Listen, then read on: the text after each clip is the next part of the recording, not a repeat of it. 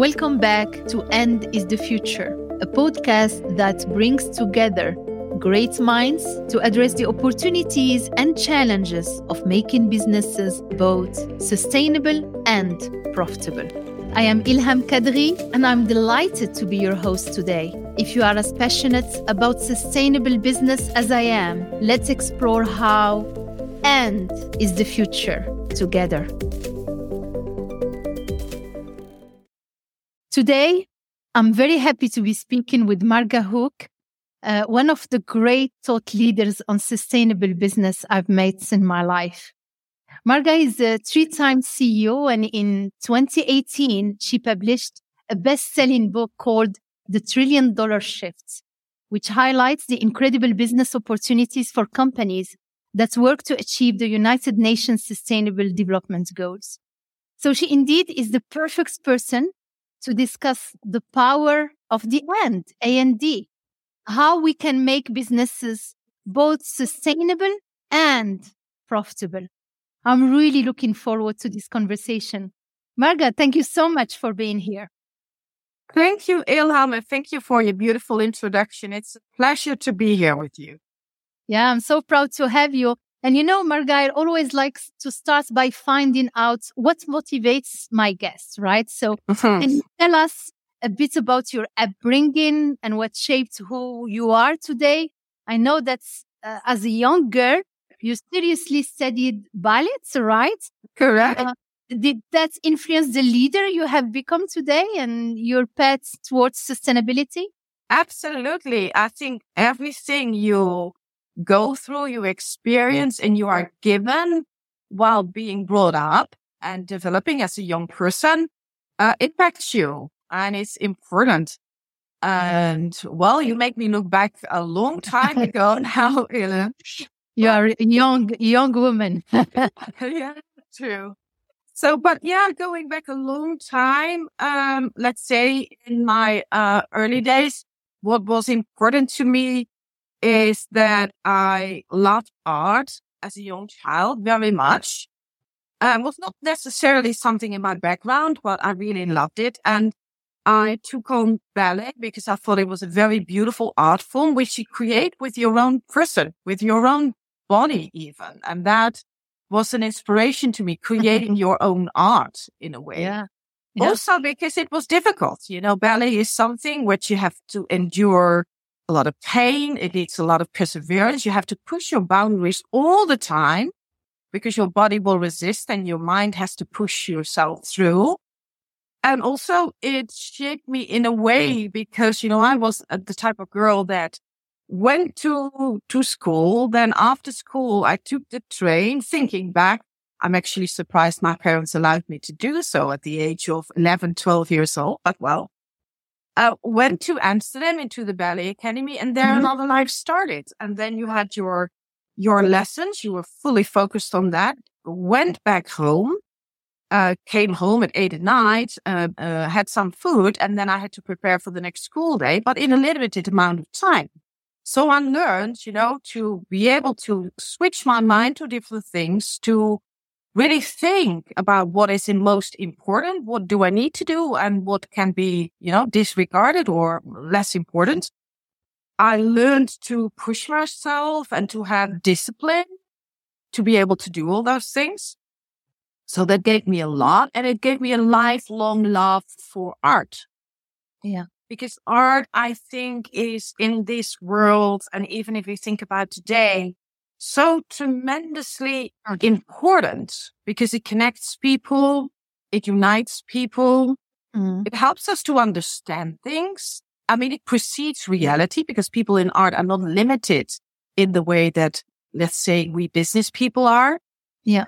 So it's an attempt to bring, let's say, order in a chaos that's often so us. So it has so many important things. So that part was very important. I think another part in my upbringing that was extremely valuable. And to be honest, I only learned to really appreciate it only later in time, which happens mm-hmm. with so many things in life, don't they?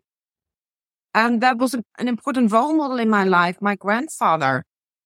And he preceded his time. He's probably the biggest hero in my life. he was a captain on a ship. And in a captain, literally, you have the responsibility for everybody on that ship and even their lives. He was a politician and politics are nowadays not a very popular topic, but he learned me the true value of what it means to think for politics, for policies for the wider system. That was important to him. He was a very creative person and always learning. And he was a holistic person. And mm. I, I only realized that later, of course, but, and then he, for me, he was the person I could ask him whatever kind of question and we would talk about it. And most of the times he would know the answers to those questions. But if he didn't, he said, if I don't know the answers, what we can do is think together. Uh, isn't that a beautiful thing? Uh, and then we were thinking together and exploring together in a, in a very open way. And that gave me a lot that I took on in my later life, you know, um, to be a holistic person, to be open minded, to embrace the unknown. He was a, um, a person that was very active in the resistance in the Second World War. Yeah. So I also got the context of standing for your principles, whatever, whatever. And, and, you know, also if it came to sacrifices and in my work in sustainability, that's extremely important because he told me, you know, Marga, um, think things through, have a wise opinion, an informed opinion, take a decision and stand behind it and fight for your principles. And that is, uh, you know, those are thoughts that are with me today, even every day. Wow. So wise opinions, uh, educated opinions, stand behind your values. Um, and we have this in common, uh, because my grandmother was my first role model for leadership as well. She taught me about the value of education, that we didn't have a luxury to waste at that no, time. That's now. So it's great to have those early role models in our lives. Uh, I mean, obviously, you, you wrote a best selling book uh, called The Trillion Dollar Shifts. I'm jealous. I wished I, I wrote that book, right? yeah. And I really enjoyed this, Marga, and I recommend it to everyone. In the book, you make the important point that 69 of the world's biggest economies are actually corporation. Yes. So this means there is a lot of potential for business to do good, to be better and and to impact. And in fact, I found it even more fascinating. I have the honor, as you know, Marga, to lead the, the World Business Council for Sustainable yeah. Development. And we are working with more than 200 companies to achieve the sustainable development goals. And actually, you sh- as you show in the book, there is a 12 trillion dollars, uh, dollar business case to achieve the yeah. SDGs because they open up new markets. They open up exactly. new opportunities. So and I found this when I met you and and, and you offered me the book. I, I found it the perfect example of the power of the and A and D. And you also said something which resonates with me that sustainable companies outperform non-sustainable ones, uh, ones with much higher growth and returns. Can you explain to our audience this $12 trillion business case? Yes, of course. And you've said a lot already, Ilham, about that. but yes, to start with the first um, notion you made, you know, nowadays the power of business is a bigger power than anything else. So as you mentioned, of the 100 largest economies in the world, 69 are in fact corporations and not countries. That is much larger extent than in the past. So we need to reset our expectations as to who will change the world for the better. Also, who is able to invest in the world for the better. If we look at the glo- um, global GDP, for instance, imagine that 87% of our global GDP is private. Only 13% nowadays is public. And I find this important to say because, you know, often people in business then say, oh, the, the, the government has to pick this up or politics have to arrange, but, you know, we make the biggest piece of the pie in terms of transformational change and capital. So that is, that is very, very important what I wanted to achieve in, and of course, 2018 is already relatively a long time ago if you talk about the transition and how we proceed on it. But in 2018, still a lot of people talked about sustainable business.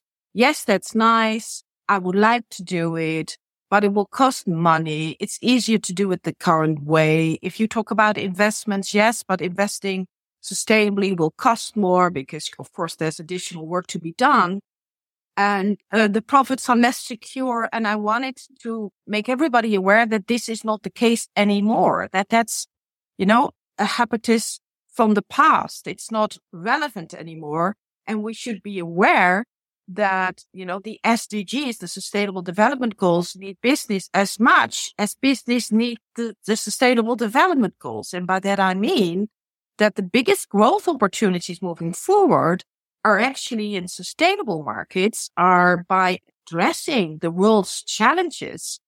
And by doing so, your business will be more resilient, more profitable in the long term, mm-hmm. and also ready for the future because we all are aware that next generations are much more inclined to vote with their wallets where it comes to sustainability and to prove that in a way that it's appealing to people because I very much believe in the power of positive motivation.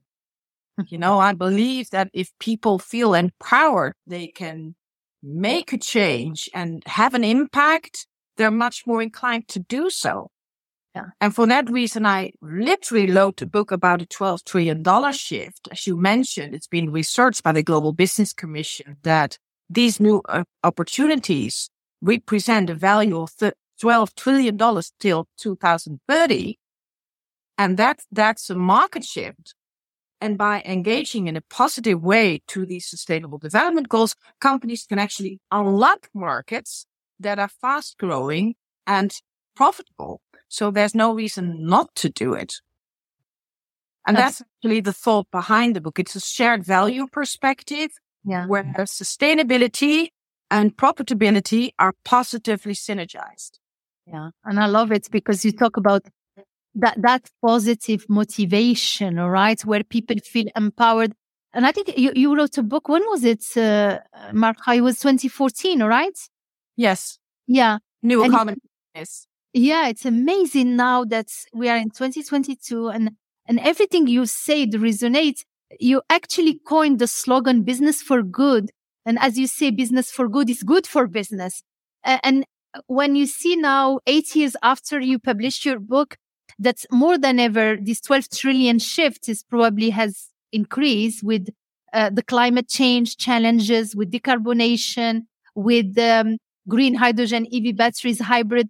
Um, and I often say I belong to the chemical industry has been part of the problem, but it's also part of the solution. Solution.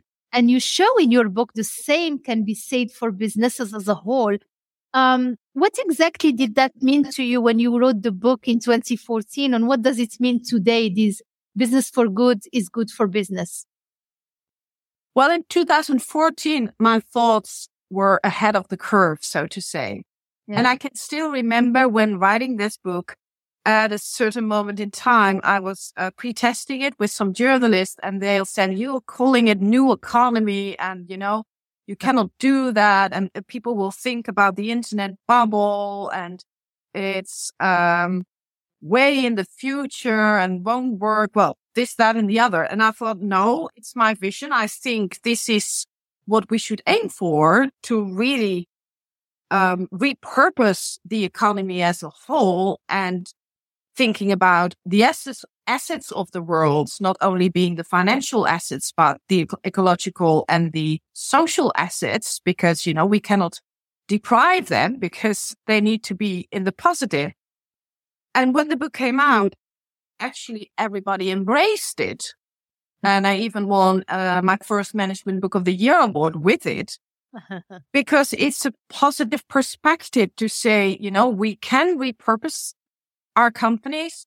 By that, we can be part of the solution and improve both the economy, the world and people's existence and have a good business by it. And that was the first book that did so. So it was very innovative. Of course, it was a risky thing to do, but it went well. And I believe in people wanting to do the best. You know, I think that's something that's within people, but you have to help people to see the way, to give a perspective, to, to give a, you know, some guidance as to how they can do it. Absolutely. What do you think really stands out for CEOs as a sustainable CEO today? What would be those attributes and the qualities you would see in those thriving CEOs? They don't always thrive. Huh? Depends on the timing. I mean, we've had great leaders uh, that were able to to thrive, and we should not forget them. Absolutely. But um, one thing is that makes a great leader is that it's a person that takes responsibility not for him or herself, not only for the company, even not only for the sector, but starts thinking from the world as a whole. And that applies to leaders that are really at the front edge of, you know, uh, exploring new sustainable business models, innovations and collaborations. Think from the end goal back. So they think, okay, we have hunger in this world. We have a carbon problem. We have a resource problem. We have a health problem. How can I contribute with what we can do? Not, not only what we do today, but we, what we could potentially do tomorrow. How can we contribute to that? And if we can contribute to that, with whom can we mm. partner to be able to contribute to that? And then start exploring in an open mind because all these leaders do unexpected things and rise above their own company and their own sector and start reasoning back from the end goal. That is the truly purpose driven way, so to say. Everybody talks about purpose, but these leaders are truly purpose driven because they start with the purpose. Being convinced that if you start with the purpose and you align with what your business can do, there will be a business case, and which is true. So that's one thing. I think a second thing is that they are bold leaders. It's very difficult to be a leader who has the courage to say things that at the time they are saying it, for instance, I'll achieve net zero in 2025, to give an example. Mm-hmm. At the point in time you say such a thing, you have, to be honest, no clue as to how to achieve it. But you don't have yourself guided by what you can do, but you have yourself guided by what is needed. Yeah. And they are convinced that it's the objective and the goal that matters and that the journey needs to be explored and found along the way. But it takes a strong character to be able to do that because you're criticized all the time. You get comments uh, it's insecure and you have to, you know, give people around you security. But to be a really bold leader is important. I think the third thing is that is, these are all people that are totally open minded. As I told you, my own grandfather was open minded, oh. always lifelong learning, never thinking they know it, but always, you know, looking forward to new experiences and other insights and are open minded to collaborate with whoever, wherever. Because that's the way to get there. I love it. a lot. Yeah. That's important. I think that to be successful as a CEO, you have to balance successfully what the old, old world and what the, let's say, online economy expects of you. And on the other hand, what you want and need to do to uh, achieve your mission. Nowadays, we have social activist shareholders, but only a couple of years ago, they were very tough on sustainable CEOs that at the same time, their company should outperform their peers, for instance. And that you have to bring the messaging to those shareholders that what you're doing is good for them too.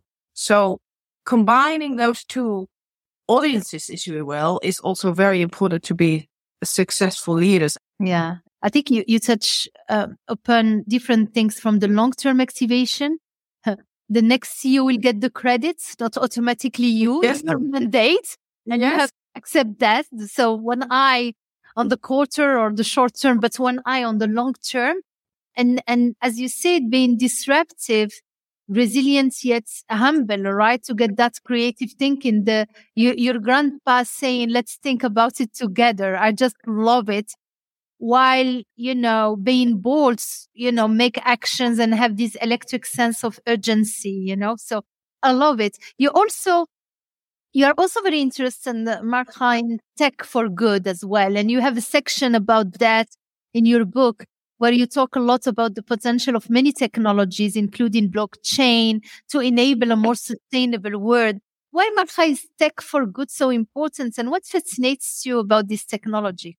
Oh, thanks for that question. That's really great. Well, technology, you know, um, and especially nowadays, the fourth industrial technologies, advanced technologies. So we come out of the former industrial revolutions and we kind of live in the age of consequences. I mean, it brought good things. We have heated houses and so on and so forth. But also now we know that it came with a huge price to our world. And now we're just, you know, tiptoeing of the uh, threshold of the fourth industrial revolution, but we know a lot more. And with knowledge comes responsibility, I think. So that means that now we know what uh, technology can bring and we have the opportunity and the responsibility to make a decision. So how will we use technology moving forward? And that decision comes at a time that technology, not so much for technological advancements, but more by the parties applying it has a very low rate of trust. Mm-hmm. And I think we need to rebuild that trust because there's no way we can solve these global challenges. And we have agreed with 193 countries around the world to do so by 2030. So it's something we signed up for, so to say. The only way we can do that is by leveraging the power of technology to the max. We need those advanced technologies to achieve what we set out for. Mm-hmm. And in that sense, technology can make up for lost time because we can do things quicker and larger scale and at places we couldn't reach. Drones can come to places we can't cover. Otherwise we would need years of infrastructure. Scientific manage- measurement of CO2 we can now do from space. Yeah. Blockchain, we can track and trace things we couldn't before uh, robots can do work in dangerous places where we don't want to expose people to, and so on and so forth. Even to give you an example that touches my heart, 3D printing can restore our endangered coral reefs that take, you know, many years for one centimeter to grow. And we have the capabilities to restore that. So we have a rich palette of technologies. If we decide to use them for good, that, you know, accelerates our progress on sustainability and creates huge business opportunities. And also, I think technology let us, lets us dream a bit, you know, let's just literally imagine. And I'm actually currently writing a book on tech for good. It will be my next book. I'm at the last chapter, so we'll be launched in 2023. And you know, writing a book is a three year exercise. So yeah. get yourself prepared. Yeah, if you want to do it.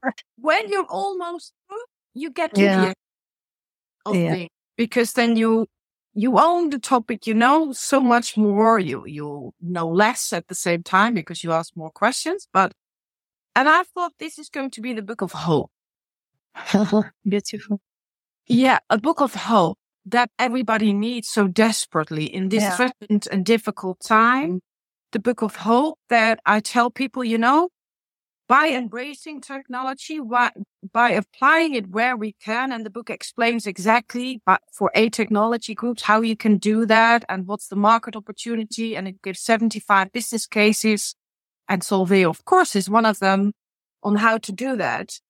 Then you see that what you thought wasn't possible is actually possible. So it grows possibilities to achieve what we set out for and it gives hope and it has beauty in what we can do. Like I gave you the example of, of, of the coral and there's so many more things. We can help autistic people by augmented reality. To improve and to compensate for things they don't have. We can 3D print food for elderly people in the shape and form they were used to, and they don't have to eat the terrible things they, they were given nowadays. We can track and trace organic cotton by blockchain. We hmm. can recycle batteries and solve, you know, the waste fill of batteries that we're looking, looking, you know, we're just hitting a brick wall with the huge pile of um, batteries, of course, and so on and so forth. So I think it's a great opportunity we should all embrace to apply technology in a good way. Yeah, it's a, it's impressive, and and hearing you and I have always um, this feeling when I meet you, I meet you, Marga, is this posi- positivism, right? That's that sense of hope, sense of urgency, but sense of hope, because you are a believer in technology and technology with the big T, both in science parts, but also yes, AR, um, tracing, as you said, the organic cotton, and and you said it's it took you three years, right, to do the research to write a book. Yeah. Former one, now you are doing another one. Share with us some great examples, the, your top two probably in the book, uh, where businesses are doing good and growing and more profitable. And what great examples would you include? Maybe you, you've, you know, it's uh, now uh, eight years since then. what great example uh, you came through and you say, "Oh, I would have included that in my in my book." Well, the the, the things I would have included um, if they were, would have been there are typically the tech for good cases where technology uh, innovations are combined with sustainability. That's the new star region. Yeah. But uh, fortunately, I can all include them in the new book. So in that sense, that's addressed uh, if I think about the cases that are really inspiring to me, it are all cases, and that's important, that have a positive impact and that move beyond zero. Mm. I always say zero is not the end goal, but it's the startup point from which onwards you can really focus on creating value, positive yeah. value. Yeah. And there are many companies that do that. So, for instance, what is interesting is Elithis Towers is a French company mm-hmm. that is building energy positive buildings. That's something extremely important. These buildings make more energy, and they're, by the way, 100% circular in terms of materials, are creating more energy than they need for their inhabitants. So that means that those people have energy leftovers for their cars, bikes, and so forth, and for buildings surrounding that were not able yet to um, renovate towards that rate of sustainability. That's a nice example, I think. Currently, you know, with with the uh, Ukraine Russia situation and all the energy pricing uh, consequences of it, you see that if we do things like that, we make ourselves also independent of global threats because yeah. the people living in those apartments and living in those houses just simply don't have an energy bill. They have no cost whatsoever. And I can tell you the business case of making buildings like this is absolutely there. So that's a nice example. I think another nice example is the company Interface listed in the US. It's a carpet tile company that you could consider a very boring product, mm-hmm. but they were very early to set their mission zero and the thing is, with setting a bold objective, you reach it earlier on rather than later. So they reached their mission zero in 2019. And moving onwards, they said, well, this is great. We are no longer part of the problem. Now let's see in what areas and to what extent we can really be part of the solution. And so they did several very inspiring projects. One of them is called Net-Works.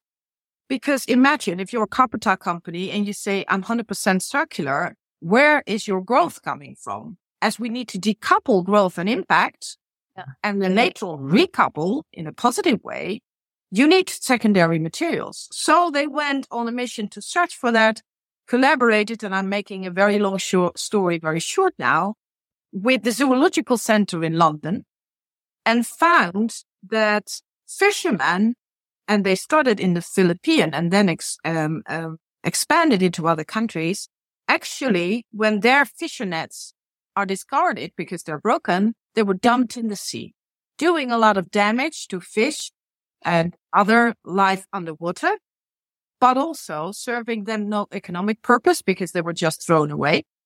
And Interface bought all of them, millions and millions and millions, and started to use those nets as resource for their carpets. And from that onwards, moved to next steps with the community, enabling uh, financial inclusion to those fishermen and then educating them into doing other things besides fishing as well.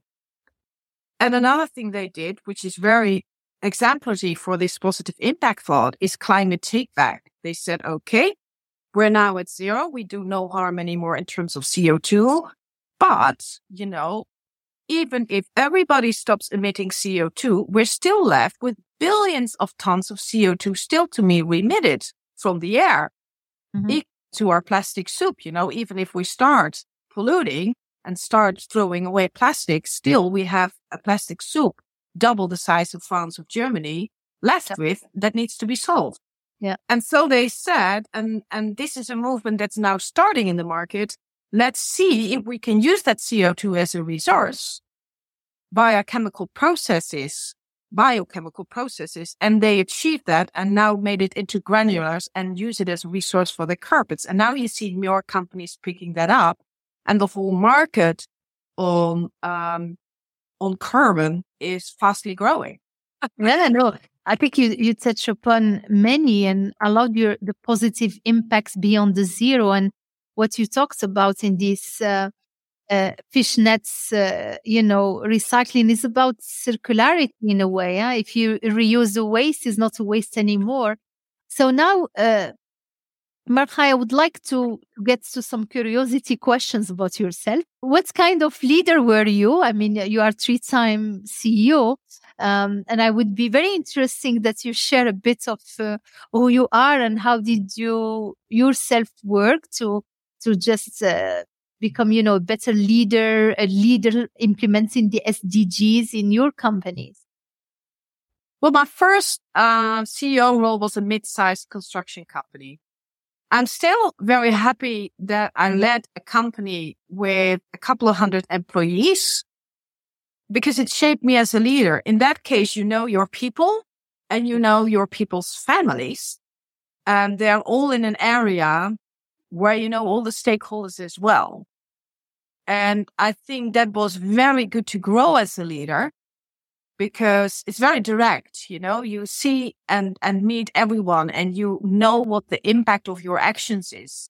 So I became very aware that there were social organizations of people desperately needing work, that there were areas in the, where we operated as a, as a construction company that were important to protect. And I'm thankful for all the people I worked with then that they helped shape me. You know, safety was very important there to protect my people that were on construction sites, for instance. Then later on, um, I became a CEO of uh, one of the largest parts of listed company. And we, you know, we had a lot of construction sites and it's unbelievable what the impact of construction is on world's challenges. I mean, we represent, um, 30% of all total waste and 38% in total of, of, of emissions, the whole sector together. And being aware of that and having a company with much larger scale, I thought, I want to be part of the solution because it cannot be responsible for something, you know, that has such yeah. a negative impact.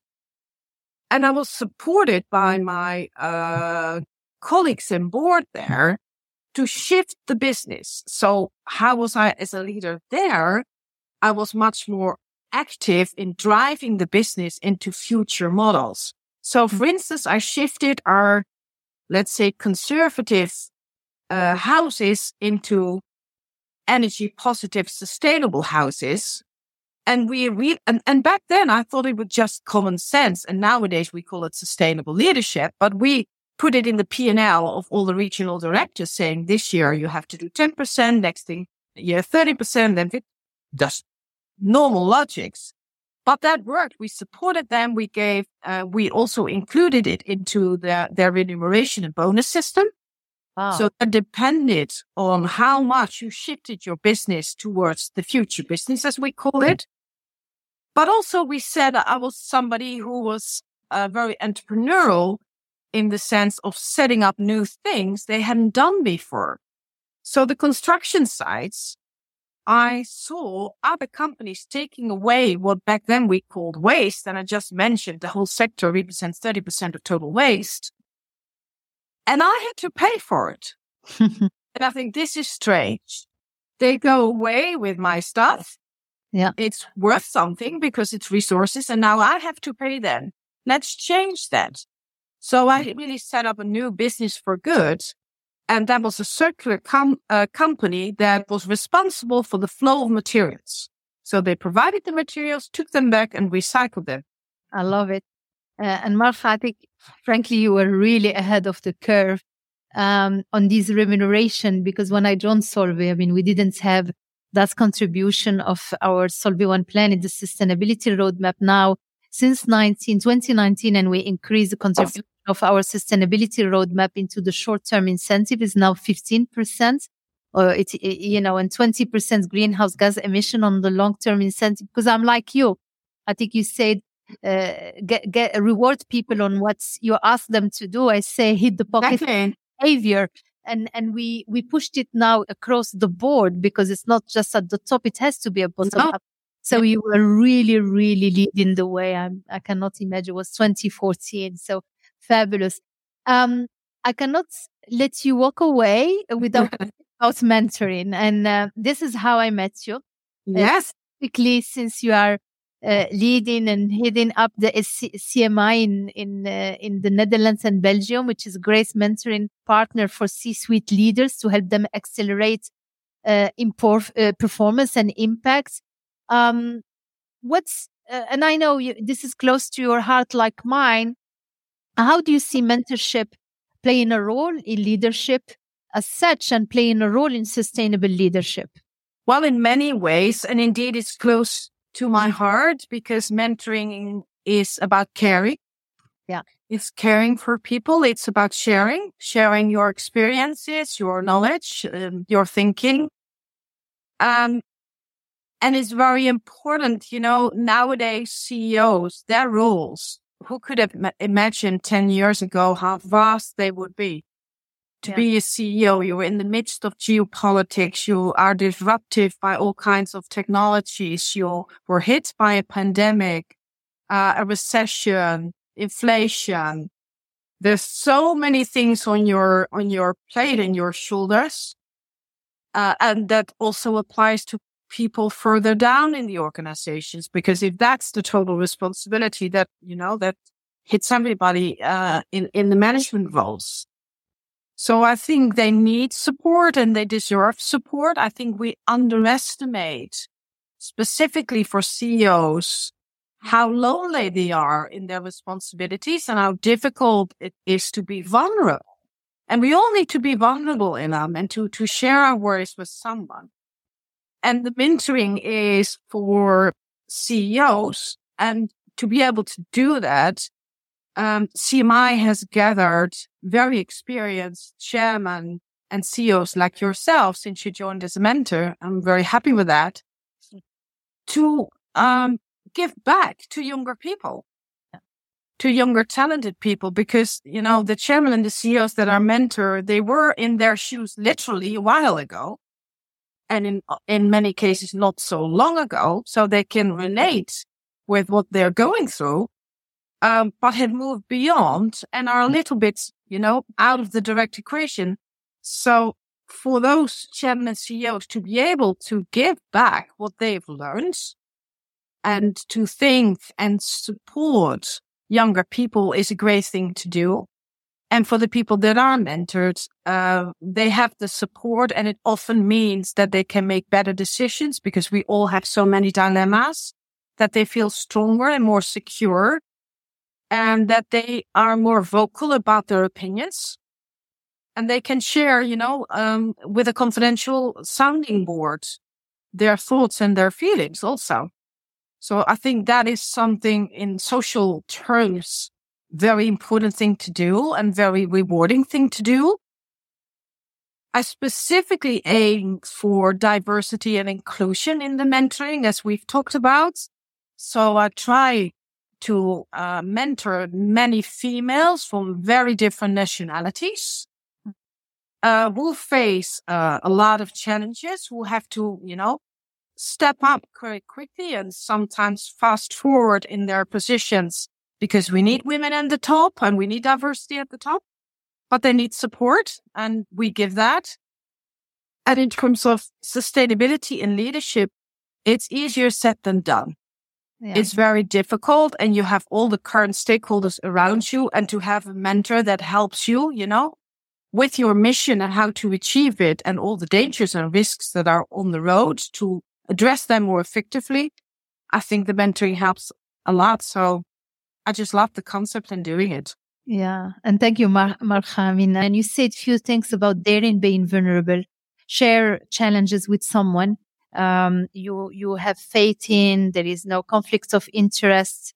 Um, who is uh, you know can can do good for you and do not stay lonely because as you said our jobs the leadership jobs have changed a lot. And you talked about the geopolitics and all of this. My job changed since the last three years drastically and, and, and, give back. So I, I love that.